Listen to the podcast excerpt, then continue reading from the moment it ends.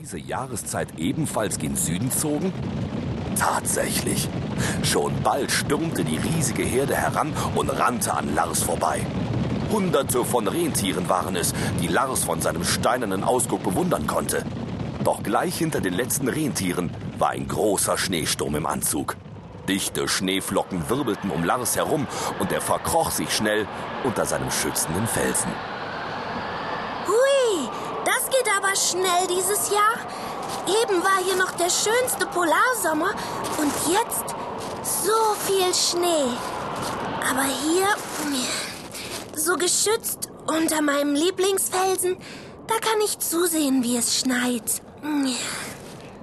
Stundenlang schneite es, bis die ganze Ebene unter einer meterdicken Schneedecke lag.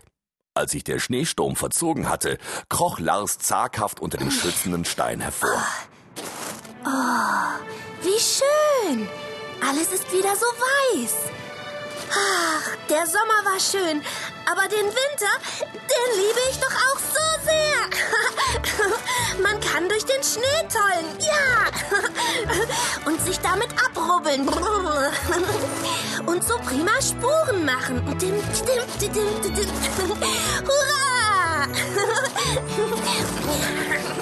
Verspielt rannte Lars kreuz und quer durch den Schnee und freute sich an seinen großen Tatzenspuren. Er schaute noch einem Zug Gänse nach, die in die Ferne zogen, und rief ihnen nach: Ihr Gänse, einen guten Flug in den Süden.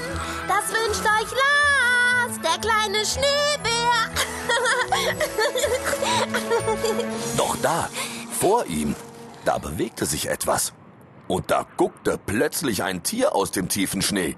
Lars rief erschrocken. Was, was ist denn das? Oh, oh, oh, wer, wer bist denn du?